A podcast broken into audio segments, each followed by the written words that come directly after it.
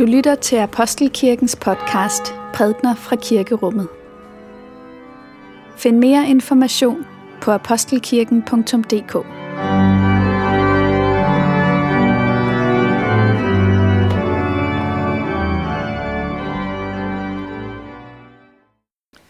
Lad os takke for Guds ord.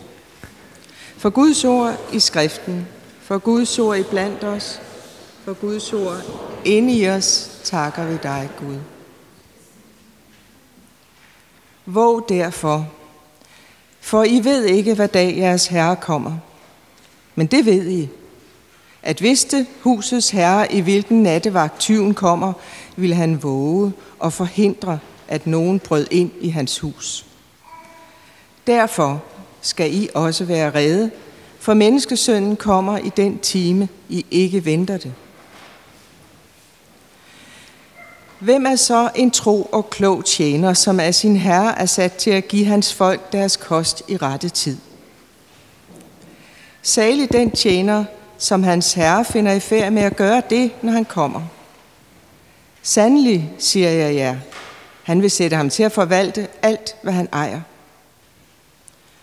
Men er det en dårlig tjener, der siger som så, min herre lader vente på sig, og derpå giver sig til at slå sine medtjenere og spiser og drikker med svigerbrødre, så skal den tjeners herre komme en dag, da han ikke venter, og en time, han ikke kender, og hugge ham ned, og lade ham dele skæbne med hyklerne.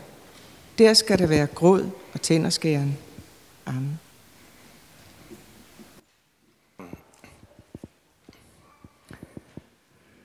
Gode Helligånd, hjælp os til at lytte til det, som du vil sige til os, og hjælp os til at lytte til vores eget hjerte. Amen. Ja, vi skal være redde. Man kan aldrig vide, hvornår man lige pludselig skal have en prædiken klar en søndag. Vi øh, befinder os i teksten øh, sådan kort før Jesu til fangetagelse i Matthæus' beretning om ham. Kort før påsken.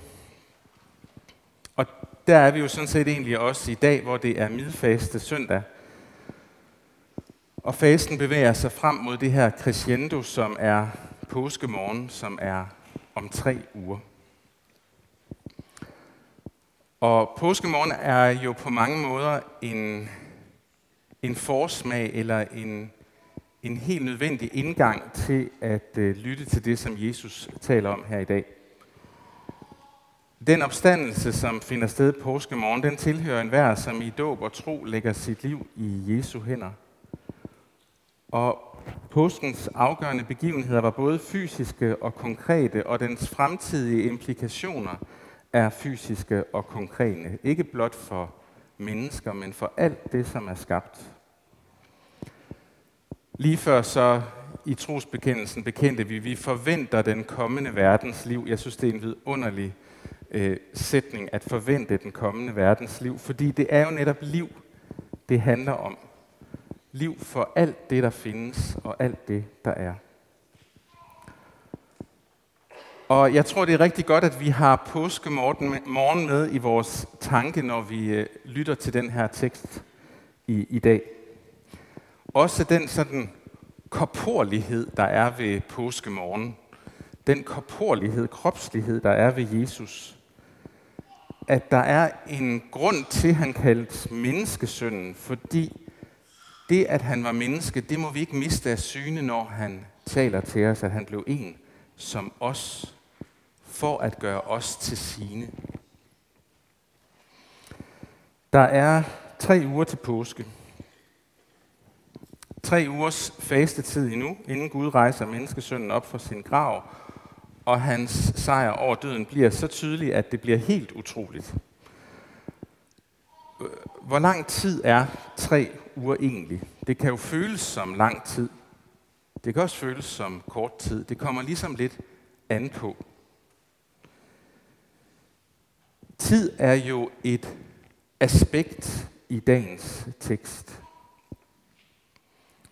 Vi ved ikke, hvad dag jeres, I ved ikke, hvad dag jeres herre kommer, siger Jesus til sine disciple.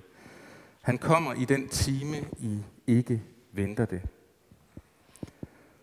Og dagen og timen, det er sådan nogle enheder, vi lever med, fordi vi er blevet overbevist om, at tilværelsen bliver både lettere og måske også lidt mere effektiv, når vi på den måde kan sådan lave tydelige aftaler med hinanden om, at vi mødes den 19. marts kl. 10.30, frem for at sige, at det bliver sådan en dag inden øh, forårsjævndøgn, når det har været sådan lyst i nogen, noget tid, men, men det er ikke sådan helt varmt endnu, og solen er heller ikke helt midt på himlen. Det, det kan blive sådan lidt svært. I Afrika så har jeg hørt det sagt, at øh, I har uret, men vi har tiden. Og jeg har tit tænkt på, at det er virkelig, det er virkelig meget sandt.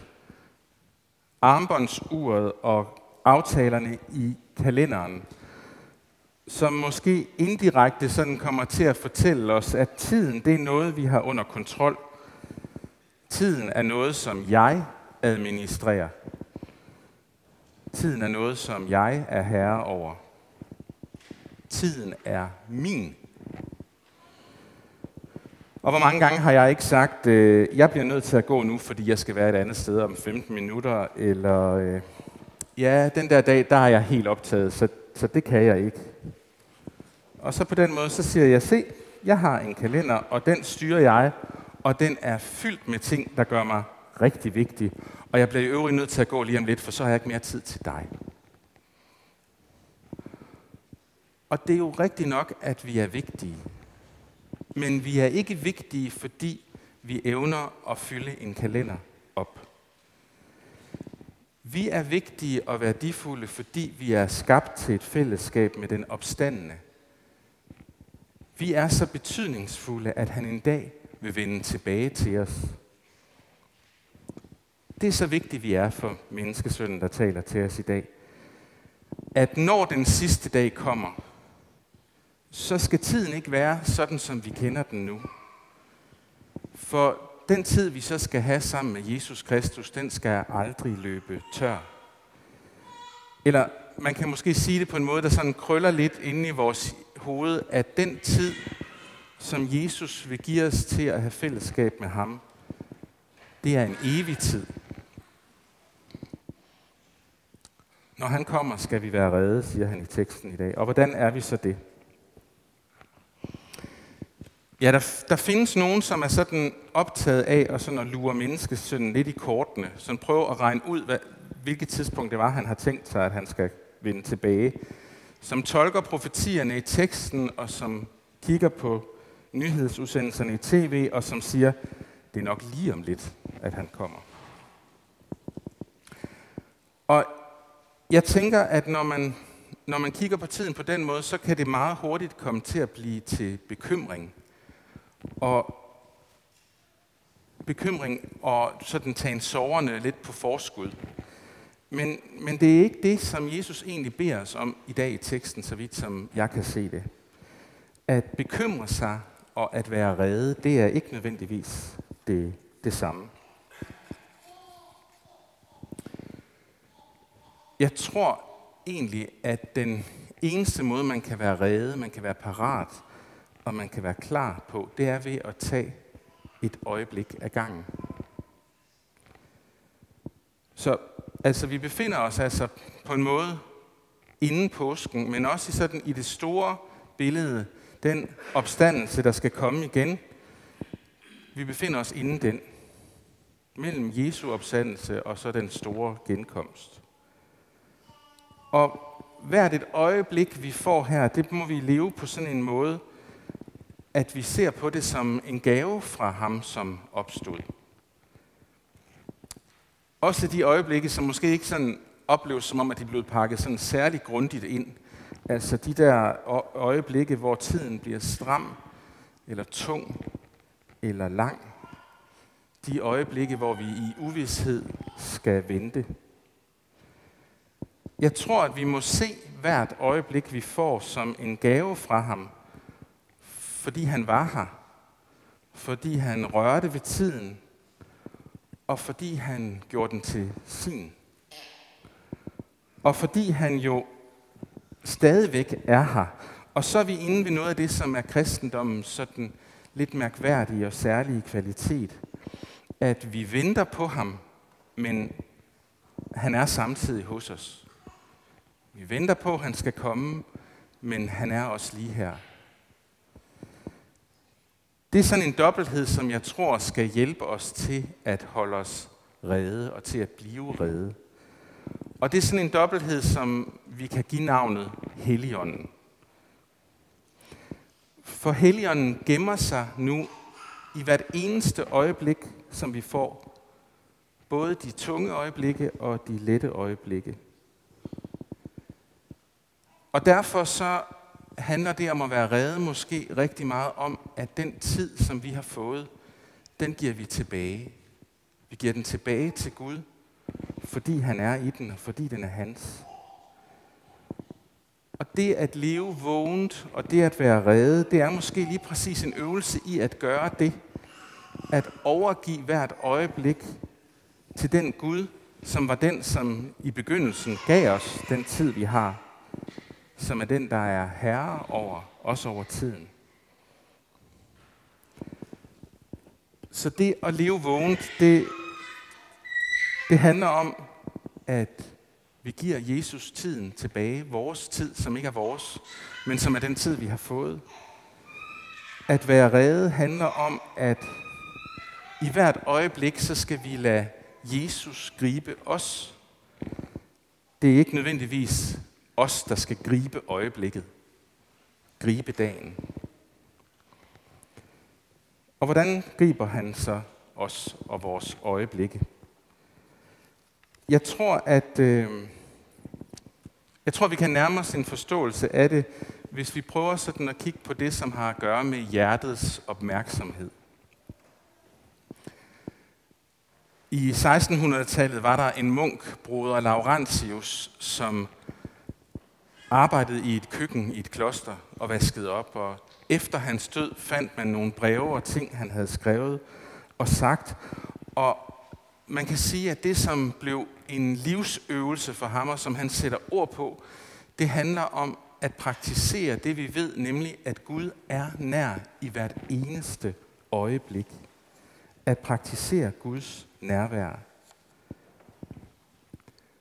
At hvis Gud er her, hvis heligånden gemmer sig i et hvert øjeblik, en hver dag, et hvert nyt år, jamen så kan alt det, jeg gør, det kan blive hans, og det kan blive noget, jeg gør sammen med Gud. Det kan blive begyndelsen på det her fællesskab med Gud. Som ikke bare er noget, der kommer en gang, men som er noget, vi må være i allerede nu. Altså min opvask. Når jeg er kaldt til møde om mit barn på skolen, eller skal op til lægen og have at vide svaret af en prøve, eller når jeg er glad. Hvis den opstandende er til stede i hvert eneste øjeblik, og jeg giver den tid til ham og retter min opmærksomhed mod ham, så tror jeg også, at han vil forme vores hjerte sådan, at vi er redde. Det er det, som Bibelen måske taler om som en fornyelse af vores sind eller en, en forvandling. Og så skal der komme en gang, ja, når menneskesynden kommer igen.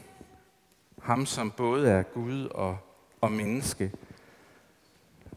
Når han bliver konkret lige foran vores ansigt igen. Og det kan være forskelligt, hvordan vi lytter til de ord, som vi har hørt i dag. Om de opleves truende eller nøgterne, eller om de fylder os med forventning. Men uanset hvad, så er det nok vigtigt, at vi husker på, hvem det er, der siger dem, at det er Jesus, vores bror. Det er ham, som allerede nu er til stede med sin ånd i et hvert øjeblik. Det er ham, som taler til os. Han kender, hvad det vil sige at være et menneske. Han kender, hvad det vil sige at have sine øjeblikke af glæde og sine øjeblikke af sorg. Og han taler til os som en, der forstår, hvad det vil sige at være et menneske, og han taler til os som Gud. Og det betyder, at når vi lytter til ham, og når han kalder os til, til at være redde, så, så er det nok en øvelse i, at vi skal leve i det, som kommer, men som allerede er hos os, nemlig hans nærvær, hans ånd, hans fællesskab.